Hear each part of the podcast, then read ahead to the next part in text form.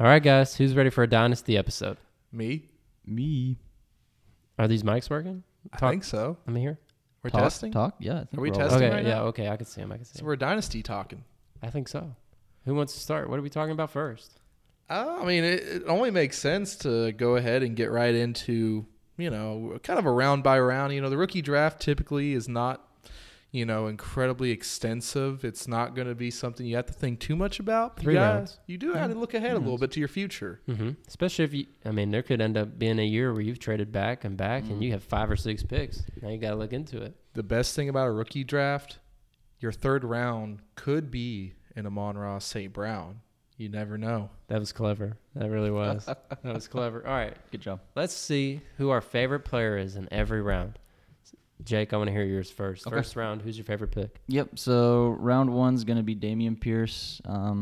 Could be seen as a stretch. And like I said, I'm attacking this from my draft position, so it's going to be different for everybody. But I'm looking. I'm tailoring more for this late first round. If everyone's off the board that you don't love and you see Damien Pierce right there, I would not be afraid to snag him at all. I think he has no competition. I think he could start week one. What's the highest you would take him? Probably 7, because I think once Olave goes, and I think he'll go at like 6 or 7, that's when my board falls off a little bit. So if Olave's there at 6, 7, 8, I'm taking Olave. If he's gone and everyone else above him that I think will be gone is gone, then I'm taking Damien Pierce. In all honesty, too, if you're looking at Damien Pierce, you kind of have that toss-up between, you know, you could go with a James Cook in that first round, too. You could. Yeah. I think either of them have great outlooks. I like Damien Pierce's situation a little bit better. He's going to come in there day one, and he's going to get more work. He doesn't have a Devin Singletary. That's what fantasy is all about. Is it's not how necessarily good they are. It's about how much work they're going to get. Yeah, and he's going to get a lot. Who's your first round pick, Sandy? Mine. It's not really a tough one to examine. I think there's some setbacks to his health as of very recently that will lead some questions on how high he'll go. But I still like Ken Walker more than the others. I just think coming out of college, he was the best looking back on a national spotlight. And I think he's going to convert that pretty well. He's got a very good build for a running back. He was in an NFL system. Yeah, and he's got a great body. Seattle has got a track record for utilizing their young talent, especially at that running back position. So I think he'll come in and he'll be a pretty big impact, you know, regardless of what this, you know, recent, not a sports hernia, but, you know, the hernia injury itself, you know, he's going to take some time to come back. I hate hearing a guy having surgery in training camp. Joey B had one. Zach Wilson. Right. But if we're talking Dynasty, then, I mean, absolutely. Yeah. He's a great pick. Long run, he's a guy I want on my team. Where do you think he goes? I mean, I think before the injury, he was no doubt top 3. I still think he's the 3rd, but he could slip in a lot of drafts, probably around the 4th, 5th. You have Hall going above him. Who else? Hall I've had going above Ken Walker and just about everything, just because that's what the consensus has gone with. He will be, yeah. Personally, I've always liked Walker, and if I was the number 1 pick, I could have been tempted to take him. You know, with the injury now, I don't think I would have went with him. But I still like him a lot in that first round. You like Drake London at number 2? I like Drake London at number 2. I don't know if I would have done it, but I don't hate it. That's a good spot to be in. I'm the same way. Like that's where he's going to go as number 2, but yeah. I personally would not do it. Sounds like you guys might take Walker too, right? Yeah, I might trade back or get Walker too. Yeah, I like that trading back method. That's always a good way to try to pick up some more capital. I like a guy, and I have the 3rd pick in Dynasty. I'm going to try to take Chris Olave there. He's climbing up boards. He was like 7 or 8 earlier. He was lower than that. I've seen him like all over the place because everyone's freaked out by Garrett Wilson being so talented. And everybody knows that Ohio State is always going to have stud wide receivers. It shouldn't hurt Chris Olave that he's played with other good wide receivers. I mean, what Justin Jefferson... I loved him so much coming out of college, and people knocked him for being a slot guy and having all these defaults. Dude, I think that Chris Olave is going to be just as, maybe not just as talented, but the same kind of trajectory where he's the number 2 in college, comes in, and both guys can still be good. That's the funny thing. And I hate to hear this talk because where I'm at in our specific rookie draft, I've been eyeing Chris Olave for basically since the mocks came out. For the longest time, I'm thinking, 6th pick, I'll for sure get Chris Olave. Same. You know, I'll have the choice. I don't see him being the top. here we are talking about Chris Olave. I had to be aggressive. I had to trade away Mike Evans, and I ended up getting 2 picks. I got Chris Olave and a future pick just because, or I haven't gotten them yet, but I got the 3rd pick knowing I'm going to take Olave, and it may be a reach. But if you really want a guy, you got to go get him. What if, just hypothetically, what if Olave gets just poached from you, like random out of nowhere, number 2? Do you take Drake London? Are you happy with that? I have quite an opinion on it. My number 2 wide receiver is Jameson Williams. I would take Jameson Williams if Olave somehow wasn't there. That's wild. If you were to do that, though, you would probably trade down, I would think. I would. Yeah, I would try to trade down in the moment. I would be shooting out text messages. I would, if I wanted to get Jameson Williams, I would try to trade down to 6 to 9 because I'm also, I'm aware I'm playing in a bunch of leagues where guys don't like injured players. And I get it. No one wants to pick up a guy who currently is not playing. But when you're looking at potential, the actual smoothness of their game, both those guys, the reasons why I like them so much, those are the smoothest guys in the draft. Garrett Wilson's not smooth at all. Drake London is a physical wide receiver. Yeah, I mean, I like your strategy, though. Chris Olave, he's risen probably more so than any player, at least from a dynasty standpoint. Look at what the Saints did to get him. It was just going to be a formality middle first round. There was a cluster at that wide receiver position going into this that there was no clear cut. All right, after Drake London, who's there? Chris Olave in such a short time has just risen up those boards, and it's crazy, but it's not hard to see why. Oh, absolutely. And he has the highest floor. We've mentioned it. He's got the highest floor of any wide receiver. He has the highest immediate floor, too. He's ready to go. I think he is. They love him there in New Orleans, that's for sure. What about your 2nd round pick, Sandy? I'm going to hit you. I've kind of went with the consistent thing here. Running backs are scarce in this draft, but one of them that I don't think has gotten enough attention, and I've kind of went back and forth. There's a couple different running backs that I really have liked, and they've kind of climbed up higher. But the one guy that stayed consistent for me was Tyler Allgeier. I like what he's came into Atlanta, what his main focus is. They like him. They've raved about him in the camps. And when it's all said and done, they don't have a clear-cut running back in Atlanta. And they're a new offense. They're a young offense. I say he grows up with that offense. He becomes a very big force in the league. It might not be 1st, 2nd year, but that's like a home run guy. It's a high-risk, high-reward.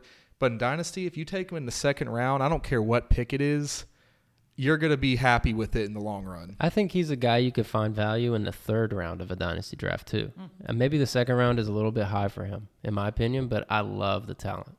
I think he could have snuck into the 1st. Maybe I don't love the talent. I love the opportunity. That's what I'll say. His opportunity helps his case a little bit more. I agree with that.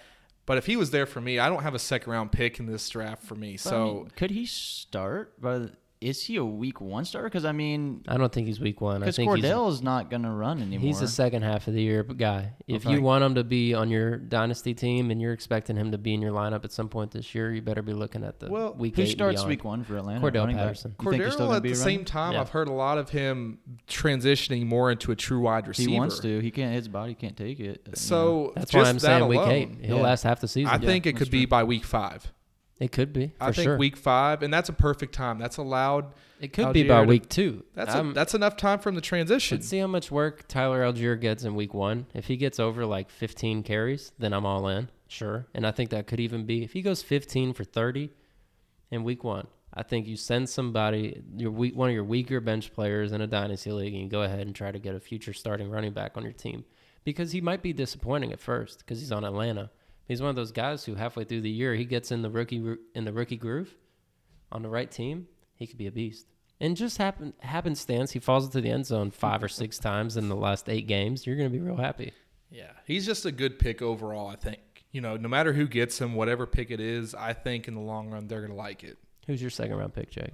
Yeah, this one, he is rising up boards a lot. I still see him at 8 to 10 right now, so he might slide into that 2nd round. That's why I'm putting him here. It's George Pickens. I like his talent a lot. Obviously, scenario is not the best. We don't know how that offense is going to be. Well, it's probably going to be pretty bad. But I think I like that receiving core. I like him already potentially passing Chase Claypool. as the second already? Seems like it. Seems like it. Like, that's crazy. He's just an incredible specimen on the field. This is coming from a Steelers fan, by the way. Yeah. He's super biased. This year is going to be kind of one to write off. I don't know. You know, the wins will be there, but they won't jump off the page. This is a great opportunity for George Pickens to really establish himself there. I say when it's all said and done, you're looking at your 1 and 2 options. You know, Deontay's that guy. He is going to be fighting Claypool for that second man in there. And I think when it's all said and done, he will be the better result. But they're both – it's going to be close. By the end of the year, Pickens might be the number 1 wide receiver on the Steelers, and none of us, nobody listening, would be shocked. And I wouldn't be surprised, exactly. I would not be surprised. I can see it. He's got that mentality in him. He reminds me a lot of A.J. Green, you know, a big shock. Yeah, and we're talking about Dynasty here. Like, if Pickett is that guy that they think he is going forward, then I can see them, as you just mentioned, A.J. Green being an Andy Dalton-esque A.J. Green, where they're entering the same year, 1 and 2 round. Is that a couple of guys who nobody? Scenario? And you know, I don't think Kenny Pickett's going to be anything special. But if you tell me he's going to be Andy Dalton to A.J. Green, right, that's fine. Yeah, you wouldn't complain about that. For just fantasy purposes, you're never going to be upset with that. A.J. Green was a force in fantasy, so he absolutely was. And you know, when it comes to George Pickens, by the end of the year, second half of the year, you could be looking at a guy who's, you know, getting some top 12 weeks. Mm. You know, he just needs to get the volume. And at that size, I think he could definitely get the touchdowns. Yeah, he's going to be fun to watch. Nick, who's yours? Second rounder. A guy who's a little bit more boring. It's Alec Pierce. I'm not excited about it. I love Alec Pierce. The thing about Alec Pierce is, you know, the production that he had at Cincinnati, you look at his stats and you're like, what? This guy? He went in the second round. He went ahead of a guy like George Pickens. Mm. I mean, he was sought after by the Colts. And Matt Ryan, their GM, everybody involved has said that he's one of the hardest working players. He's getting in the groove of the offense. He's running in with the ones. I mean, his competition is Parris Campbell. Somebody please give me the argument for Parris Campbell. Parris Campbell can't find the field. Nah. Exactly. Well, that was a good way to say that. When it comes to Alec Pierce, he's 6'3". He's a big body. He's going to have Pittman on the other side. He's going to have Mo Alie-Cox in the middle and Jonathan Taylor running up the gut. So it's one of those offenses. I could see Alec Pierce going and being a wide receiver too, right off the gate, just like Olave will be. Yeah, I can very much see that as well. Very similar players in my eyes in terms of the rookie production. He could be, you know, I don't want to say he'd be the sleeper there, but I could see him being, well, near the end of the year, he'll be one of those special pickups. He may not burst on the scene with like a week after week streak, but I definitely see him popping in there for maybe, you know, 1 or 2 potentially top 15 receiving weeks. You know, I could see it with that offense, what Matt Ryan's capable of doing.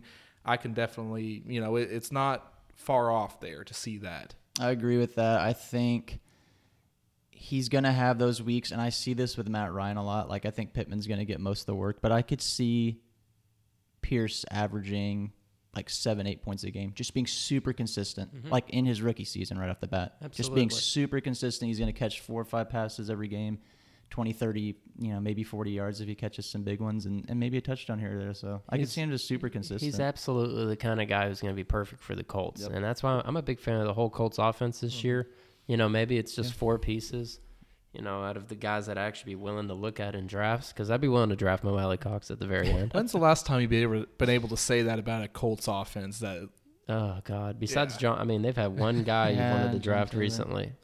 There's not a lot of teams out there that we can bundle multiple guys in there and truly, you know, it be not even a question mark. I think the Colts, they don't have a lot of options at receiver, but the main guys are going to be good.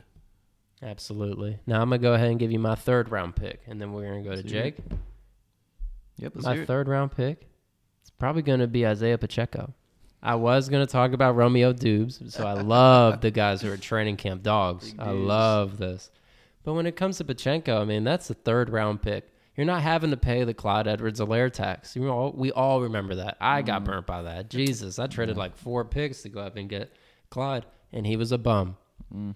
Not a bum. He's a nice guy. He has a great personality. I bet he's fantastic. As Andrew Reed said in practice the other day. God, that's awful. I mean, you could...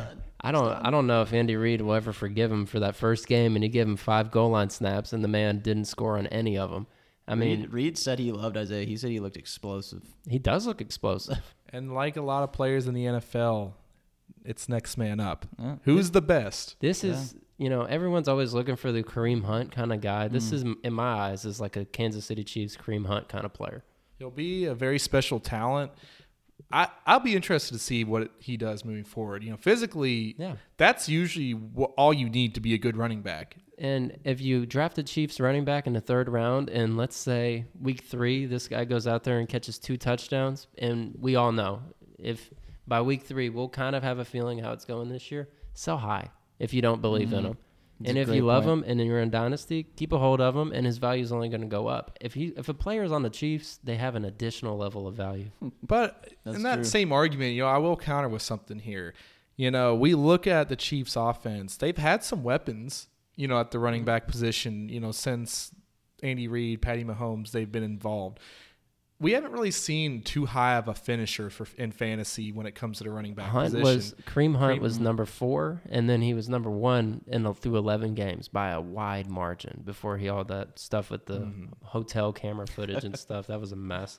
But since that moment, Clyde and Damien Williams, which that seems like a blast from the past. Or like, you could name Jerick like McKinnon. 10 different guys. Jerick McKinnon, and all these guys have been productive. It's like the Patriots. You never know which guy. Yeah. Is that somewhat scary for him? We don't know, but if to your point, if he's a late third round flyer or maybe he goes undrafted, probably won't. Then pick him up, absolutely. Yeah. Oh, his hype is too much for him to go undrafted. I think now early before the preseason and these games in training camp, he might fall, but he's back into that third round for sure category. Yeah. Maybe climbing to it too. I think somebody could reach and take him in the 2. Yep. Who's your third guy? I think I'm looking at the one who would take him in the 2. Yeah, I would take him at 2-9 if it's my last pick. Yeah. So for my third, I'm going Desmond Ridder, and right now he's at 36, so third-ish. That's technically like pick him off waivers. He might go undrafted, and if that's the case, then I'm definitely going to try to pick him up. But I probably won't because my quarterback situation isn't great right now. You know, the preseason games, he wasn't super accurate, and we don't know if he could start, maybe. We don't know how the preseason games correlate, especially for a guy from Cincinnati. He could just take some time. Well, and what I like from that, he had 59 rushing yards and 6 carries, and we talked about it a little bit, but that's huge for me. Yeah, rushing upside is massive. Mariota is just a backup plan. Yeah, he's Desmond a stopgap. Desmond Ridder is the future. Don't they play the Saints in week 1? We'll find out real quick. Awesome. We'll find out real quick how this is going to work out for them. Yeah, I love that. Who's your third guy? You know, for me, and I definitely hold a big bias here. You know, I'm a big, big fan of Wandale Robinson. I got to see him in person make some of the biggest plays in my lifetime. You know, here at Kentucky, unreal. Right here in my home state, home team. So you love the guy.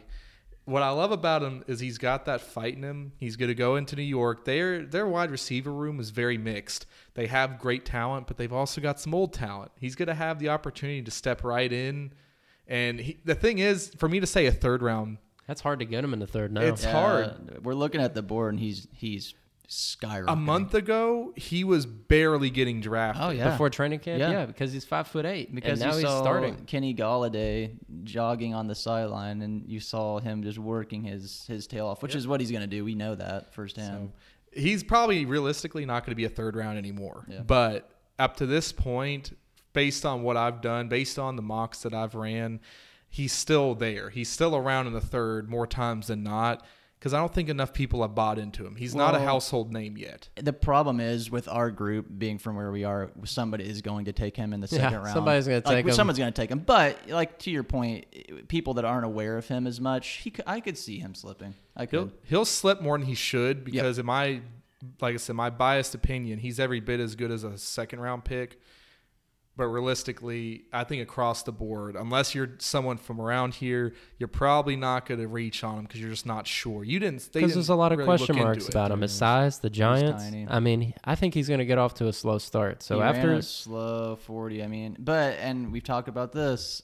We know how much more explosive he is than what that 40 time showed. He's shifty. He's very fast. He's not Tyreek fast, but he is. He can get out of situations. Things may be kind of muddied up here in New York at the beginning of the season. I think the only 2 guarantees would be Saquon and Wandell because Wandell is that tough rookie, and Saquon's going to get 300 touches, 350 maybe, just because they want to use him in his last year. You don't like Tony? I just think about Tony. I mean, he hardly played. He didn't even score a touchdown last year. He had like one massive game against the Cowboys. I know he's shifty as could be. I just want to see it.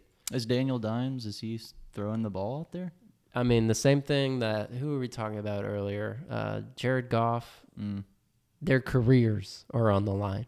These guys have to play well. You're not wrong. Yeah, Daniel Jones, if he wants to have a long-term starting job in this league, he's going to have an outstanding year. I just, unfortunately, I don't see him lasting. I say the talent around there, you know, Saquon, like you just said, he's going to absolutely get all the workload. He's going to help Daniel Jones if he chooses to dump the ball off. That's true. If he gets him 10 targets a game, it's going to be helpful. And we got our Here old comes fellow. Pablo. We got back a cat again. Appearance. He's wearing a hoodie. I mean, he looks like a supermodel. But, man, he wants to be involved. So whose third-round pick do we have left? Did we get them all done? We got all of them right there. All. Okay. So what's next? What are we doing next? I mean, for me, I love talking about, you know. Who's your favorite sleeper wide receiver? Out of that, a guy who, in all honesty, I think if it came down to it, if I had to pick between, you know, say – a Romeo Doubs or a Jalen Tolbert, I think I'm going to go Jalen Tolbert here as my sleeper. I think his potential, just the fact that he's going to step right into Dallas, I think he is that second guy when Michael Gallup's not healthy. He'll be in there. He'll definitely get his opportunities. You mentioned it earlier, the way that Dak Prescott doesn't pick a favorite receiver. He's going to spread the ball. Yeah. So from the get-go, Tolbert will have his opportunities. Now, will his numbers be as inflated as you would hope? Probably not. But for a guy like that who they've raved about in camp, I see him being the potential leader of that team at some point. Not this year, but down the road. If CD wasn't around and Tolbert hit his full potential, something like that could happen. But at the same time, he's one of those players, if you watch him on tape, he looks like a dog out there. He's crazy when he's on the field. He's fast. He's big. He's just long and thin, you know. And if he could fill out in that body, it seems like he's a really easy, smooth pick in the second or third round of rookie drafts. And what I like about him as well, the fact that because he'll get that spread attack, he'll be able to take his time because his numbers won't get inflated. He'll be a consistent piece for them. He's been getting good reps in camp, too. He's getting first-team reps sometimes. When it's been, for all the mocks that I've done, he's been around in the third round, just about every single one of them. So chances are he's going to be available for you around that, you know, 3.5, 3.6 and up.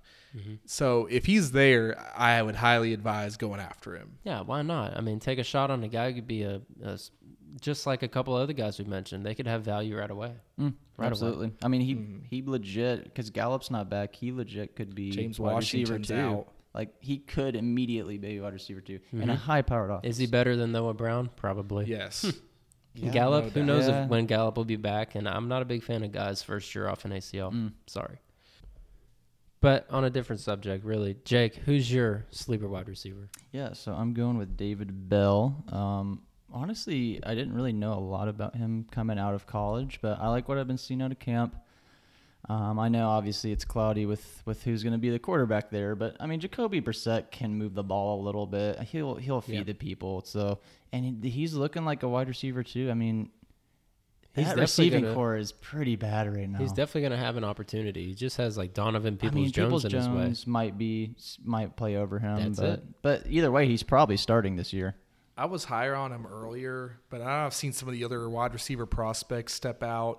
I think he hasn't really impressed to the point where I'm like, oh, he's the guy, or I see that like high ceiling or anything. Like for me, he kind of just blends in with the other guys. Like he could be a breakout player, which, you know, would be why he'd be considered a sleeper, but I just don't see the appeal up front. He's not going like that high. Like it's not like you're going to be reaching on him in this, even the second round. So for a third rounder that's going to be most likely a starter immediately, I like that. Yeah, I mean he'll get his opportunities, but really it matters when Deshaun comes back. You know how he's really going to look. Exactly. Let's talk about a guy whose opportunity may really not be all the way there when he's first starting, and that's Tyquan Thornton, guy on the Patriots from Baylor.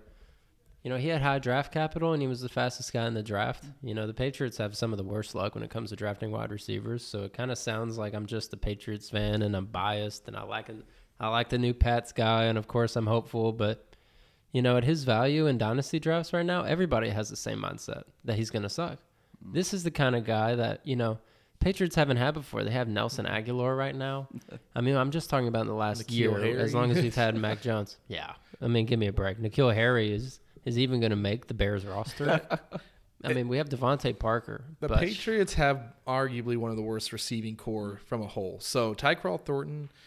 Did you know it's the most expensive receiving core? It's ridiculous. It's like they can't pick a pair. You know, they last year made the moves to get Jonnu Smith and Hunter Henry, and you're wondering, like, okay, you know, that's fine. You just got to utilize them. Jonnu's a fullback now. Yeah, so I just don't know what they're doing. I don't really think they know what they're doing when it comes to spending. I don't think they prioritize a specific receiver. We also just changed up the entire running scheme to try to be more like the Shanahan system, and apparently from training camp reports, it is brutal. Does that mean that it's going to be brutal all season long? No, Bill Belichick is too good of a coach to let that happen. Here's my concern. Beginning of the year, Patriots are going to struggle because the offense has been bad in camp. Yep. One of those things that, you know, the Bengals were terrible in camp last year. Maybe it's an omen. Maybe it really is. It's one of those, I'm going to be optimistic, and I'm going to be optimistic about Thornton and think that, you know, Patriots could get lucky now. This could be the year. Do you think he goes undrafted in most? No, I think he'll get picked up. I think he'll at least get picked up at the end of the third before anything. But he could definitely be back at the second-round guy. He's a guy that, for me, you know, I've got a couple picks near the end of the draft. If he's there and I like him compared to the other, you know, available, I could see myself taking him. I have done it in a couple mocks. So, you know, it wouldn't be too far-fetched for me. But I see him, unless someone does take that pick near the end of the third, you know, depending on how many rounds you all do. It gets pretty dry. It really does. It gets pretty dry in terms of, like, you're just taking shots on guys who are, like Greg Dulcich. I mean, that could be a good tight end, quality tight end, but do you want that or do you want more upside? I mean, you got Thornton right now is one spot below Mechie, who we don't even know. We don't even know the outlook of his career. Do we know if he's going to play in the NFL? Yeah, you can't say brutal. That. That's awful. It's but Tyquan Thornton, if you can get him at the 28th pick in a rookie draft, do it. Yeah, that's a good move. Now let's talk about somebody that we really have to go get, somebody that you need on your team. You know, from a true standpoint on who I'm trying to go after, I'm going to basically take the same approach that the Denver Broncos used to go get Russell Wilson, and that's, for me, I'm trying to get Courtland Sutton. What he's going to do this year for that Denver Broncos offense that I don't see a ton of competition at receiver for. You know, he's, I think, clear-cut better than Jerry Jeudy. And, you know, Tim Patrick being out, KJ Hamler is going to have to take a step up. And they got a lot of question marks around the tight end position. I don't see anybody really going in there and outperforming in the target share from Courtland Sutton with the way that Russell Wilson will distribute the ball. Yeah, Courtland Sutton's going to be a number one wide receiver this year. He has top 12 potential. He's one of those guys that if you get him now, he's going to be a lot cheaper than he will be next year if he's a Pro Bowler. If he goes for 1,311 touchdowns. He's just such a scary guy to watch because I think he could very well pop off and have one of those years. Yeah, I mean, he could finish top 7. Jerry Jeudy's going above him right now. Are any of us excited about Jerry Jeudy? No, I'm off of the Jerry Jeudy camp. I'm not doing it. I'm off on that. I'm taking Sutton over him all day long. It was pretty clear cut. On a previous episode, we kind of dove into that, and neither of us cared for Jerry Jeudy. He was just in that offense. Yeah, he'll be all right. He'll serve a good purpose still.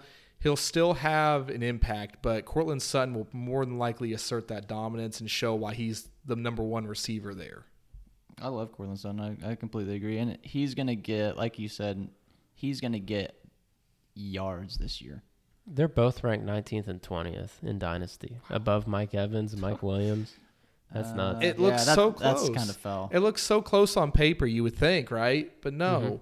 If you watch the game and you see, like, yeah, Jerry Jeudy still has potential. He can improve. Really, I wouldn't even say on paper because Jerry Judy's only had two good games in his whole career that I would look at and say, yeah, this is a guy that I need to go get in Dynasty.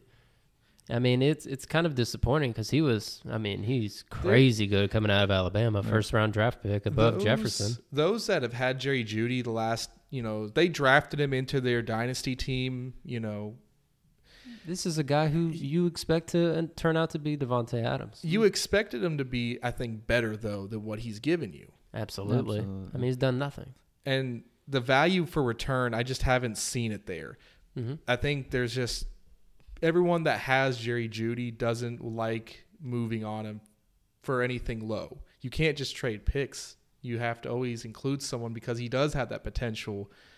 But the way Courtland Sutton, you can go at him and feel confident when you trade that you can give up. The value is. Yeah, absolutely. You can give up a little bit more for him than Jerry Jeudy because I feel like that return in production will definitely overwhelm that. Who's the guy you need, Jake?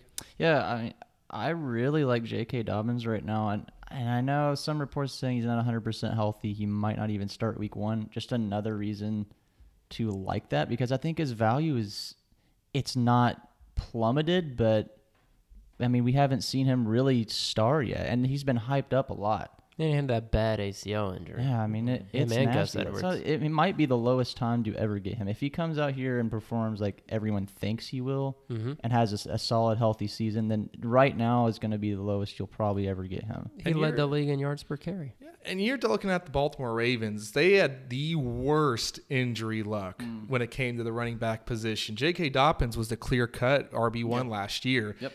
And then the fact that no one came in there and really took advantage of a role that would have propelled them to that RB1 spot. So it still left the door open for J.K. Dobbins to step right in and pick up where he left off. And, you know, I hope he does stay healthy because he was one of the most exciting players coming out of college. And I don't think he's got a chance yet to really show that in the NFL. Gus Edwards backing him up is going to be fine, but I don't think him and his health is really going to be there yet. It's not going to be a problem. I'm not too worried about Gus the bus. Yeah. I'm not too worried about him because they run the ball so much. Right. They can both have an impact. One of them could be an RB1, the other one could be a flex. They're going to run it down your throat all game. But I do like the upside of J.K. Dobbins. You know, assuming he comes back and continues to stay healthy, he could be one of the guys you could look for. Mm-hmm. This is the time to go get him right after the ACL stuff. Nick, what about you? A guy that I really want to go get, A.J. Dillon. Now, his price tag is already pretty high. He's already going in as like the running back 22 in drafts. I mean, he's one of those guys. Him and Aaron Jones happen to be on the same team. They're dying for opportunity. I remember the days of free Aaron Jones. You guys remember that? Yeah. When it was him behind like Jamal Williams and all these other guys, and I love Jamal Williams as a person, but Jesus, get Aaron Jones the ball. Right. And now we have A.J. Dillon, and I'm yelling the same thing. Free A.J. Dillon. Exactly. I don't know what it is. The Packers have such good luck with drafting these young running backs, and A.J. Dillon's 24. I look at it. Next year, the Packers are going to save $10 million when they cut Aaron Jones. Am I being slightly optimistic? I mean, Jones is going to be fine. He's going to find a team, but A.J. Dillon next year, going to be a workhorse. He could do it this year. He could be a bell cow. If he goes anywhere else that's not like a Patriots, like we're talking about the disc committees or a Chiefs, if he goes anywhere else, he is a bell cow back, 3-down starting. He would already probably be averaging 15 points every game. Yeah. I mean, realistically for me, I think you compare most to what his potential could be with A.J. Dillon to like a Nick Chubb. At his height. I've liked A.J. Dillon since he's came into the league. They've kind of worked him in, and definitely that power back, like we're just going to throw him down the middle. And then the sad thing is you think, all right, that's your guy. You're going for 1 or 2 yards. No. When this guy gets the ball, it's the yards per carry. For a player like his type to go and come out here and be averaging over 5 yards per carry. Those quads. That's outrageous. And if he was to be given a higher workload on a consistent basis, there would be no question about him being up there as a top 15 back. Yeah, and redraft and dynasty. Across the board, 100%. And if something were to happen to Aaron Jones, oh my gosh. Could you imagine? You want to buy into Aaron Jones right now, to A.J. Dillon now. Yes, and you should maybe look at buying Aaron Jones too whenever A.J. Dillon blows up. That's the game of dynasty. It just kind of flows. Yeah, flip-flop. And you got to get guys at their value. Great situation to be in if you're a fantasy owner of either of those guys. Speaking of getting value... before it's too late, Sandy, who's a guy that it might be just a little too late to sell? Well, I don't think it's any more a might be. Like, for me, Mike Gesicki was one of the most intriguing tight end prospects the last couple seasons there in Miami. He had the body. He was a very prototypical tight end. He was a tight end playing a slot receiver role. And it was awesome, and I loved every moment of it. I thought, man, you're talking about a guy that was getting 10-plus targets a game. I'm thinking, man, this is the guy you want. We're not even talking about long ago. You're acting like this. Like last year he was a top 10, and the year before he was a top 10. And like, for him to have gone from that type of guy to that, target share, of course, with Tyreek Hill being there, and with Waddle taking the step up, you knew it was going to cut into it a little bit. But now you're talking about he's over here out there blocking, and that's all he's doing. And you know what? He's not George Kittle. He's not that guy that can do both and absolutely excel. No one else is really George in that point, but Gesicki's not that guy. It's just disappointing because I actually did see a high ceiling from him at that tight end position. Yeah. I feel like he could have been a very big playmaker. He's super athletic. Yeah. We've seen him have great stretches before. I mean, he's been a tight end one before. This isn't us knocking Gesicki's ability, is it? It's the Dolphins hate him, right? It's not what the coach wants. He wants a tight end like Kittle that he can have one game, like I've said before, 160 yards, 35 fantasy points, and then the very next week, one target. Okay. Doesn't that make you want to throw up in your mouth a little bit? It's insane. But it's going to be the same thing with Gesicki, except Gesicki is no George Kittle. Mm. There's never going to be a game where you look at the team and you're like, okay, Tyreek, I'm sorry, we're going to go to Gesicki this game. It's not going to happen. Right. And, you may hold on to him if you already got him just for sheer luck if they do decide to, maybe not do what everything sounds like they're trying to do. Well, you have to hold on to him. We just said it's too late to sell him. What are you going to get? These are guys you're stuck with. Would you even give a third rounder for him? No, I would wait till you drop him. Yeah. The thing is, for a guy like Gesicki, I didn't give up anything in value. I think for me, he was a waiver wire pickup. Mm. So I don't really lose anything. But if I had wanted any value, I would have had to trade him after the Falcons game. Is he your backup tight end? Was it the Falcons game in London? That was the game for Gesicki, but I can't recall Mike Gesicki's biggest games. There was one game. He had a stretch of games. He's been really good. It was enough for me to be a believer of him. You know who is another guy I think it's too late to sell on? You kind of stuck with him. Melvin Gordon. Yeah. Same as Javonte. He's stuck with him, too, because the Broncos just had to bring him back. They had to bring him back because you're going to need another running back in case something happens to Javonte. And Melvin, he's talented, but they even said it. He said it. He just came out and said they want it to be Javonte's team. We also talk about this, like Melvin Gordon's not past his prime. He's been very fortunate with his injury history. Like, he's never had anything that's really kept him out too many games. He's already 29. Yeah, he's 29. For a running back, that's like 35. This is his second tenure. When he was on the Chargers, we were talking about he was electric. I love Melvin Gordon. And he went to Denver, and he's had a couple really solid years there, and there's nothing to be ashamed of. But the days of him being that type of guy anymore. Top six, top three running back. It's no longer, and you're already being pushed out the door. You're basically just a backup. You're probably going to be a flex, a running back three, just enough to make Javonte a low-end running back one and not a high-end running back one. Ugh, that's your skin crawl. That's the problem with I would never want Melvin Gordon in Dynasty. Absolutely. What about you, Jake? Yeah, it's Tyler Lockett. I mean, this man, I absolutely loved him, drafted him last year. He's losing his one and only thing, and that's he's already 30. He's 30. He lost one of the best deep ball passers in the league.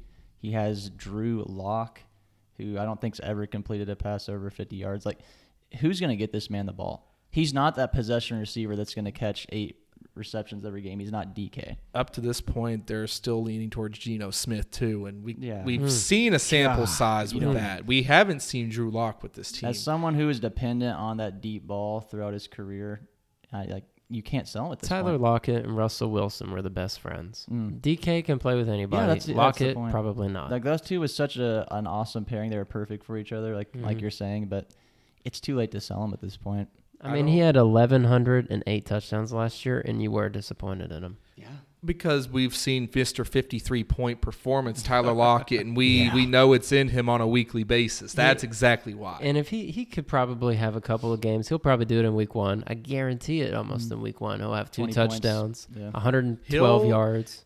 But to be on the contrary of everything, if that is the case and you're someone who's stuck with him, you're going to feel pretty good. And I think if you see that performance, you sell him right away. If he comes out 20 points week one, sell him. Absolutely. Please. Trade him away for a prospect who had a bad week one. That's where Tyler, remember when we were talking about Tyler Allgeier, 15 for 30, go ahead and go get him. Because he got the workload, and it's someone's going to look at Lockett and say, I can win now with this. And in Dynasty, you want the guy who's going to help you win later. Next man up. Exactly. That's a great point. You want the guy that in Dynasty that's going to help you win next year. All right, Sandy, I want you to run a couple of things for us here. This or that. Run a little this or that, you know, and this could be, I think a lot of it's rookie related. You know, for me, my first two I'm going to compare are similar roles to their team. I don't think they're there yet with the quarterback.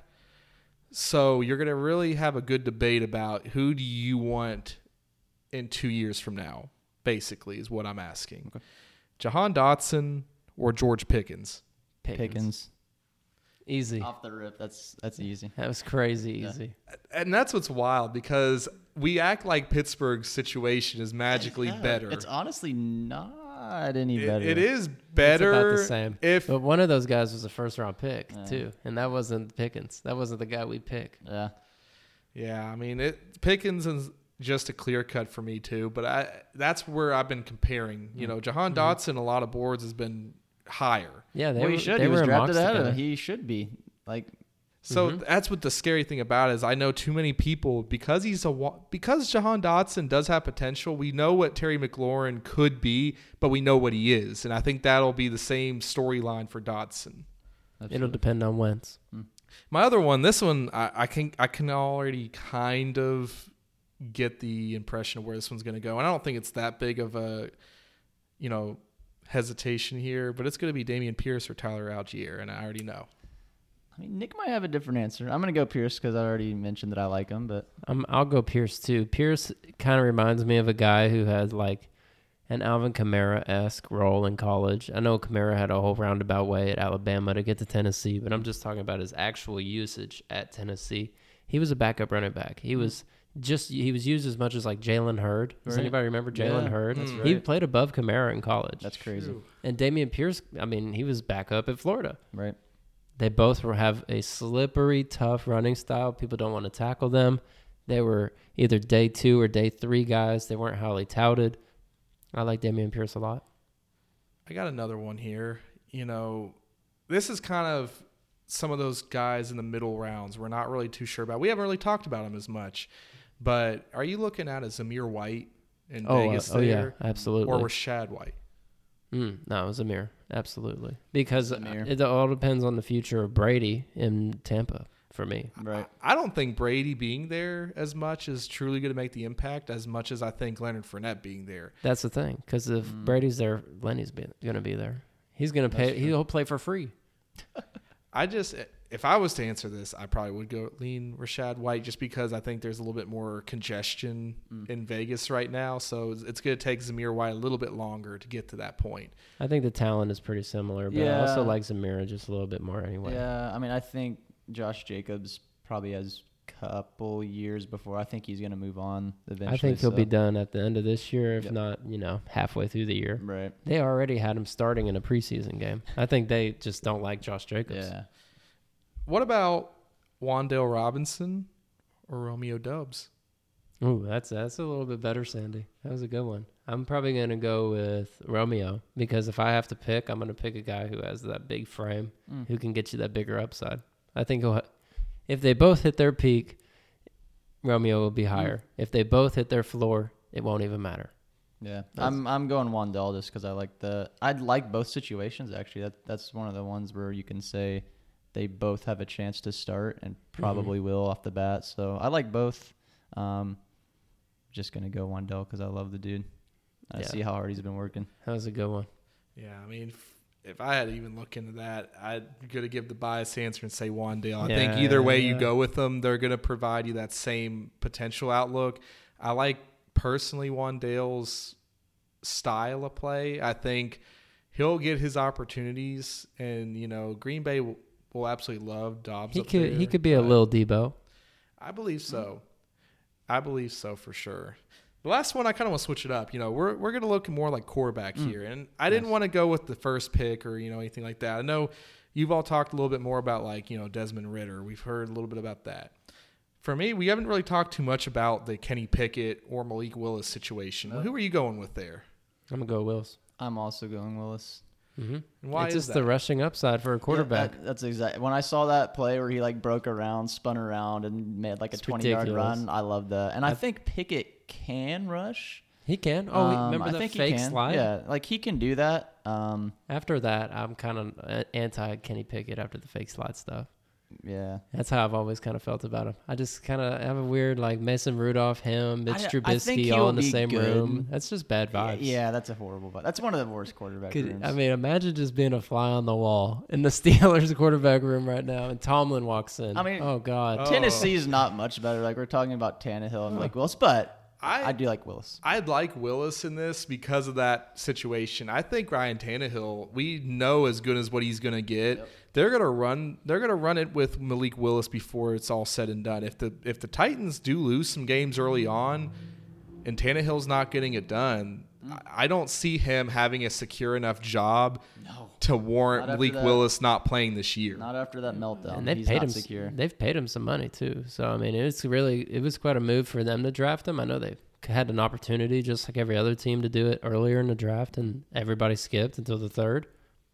It's not out of the question that he'll get some playing time early. And with the Titans, I don't think their offense is as dependent on the quarterback itself as that we've been accustomed to Derrick Henry. We, you know, A.J. Brown being there in the past, we thought, okay, he would feast. He would be, you know, premier. And he didn't put up enough numbers to really warrant it, but that's not his fault, I don't think.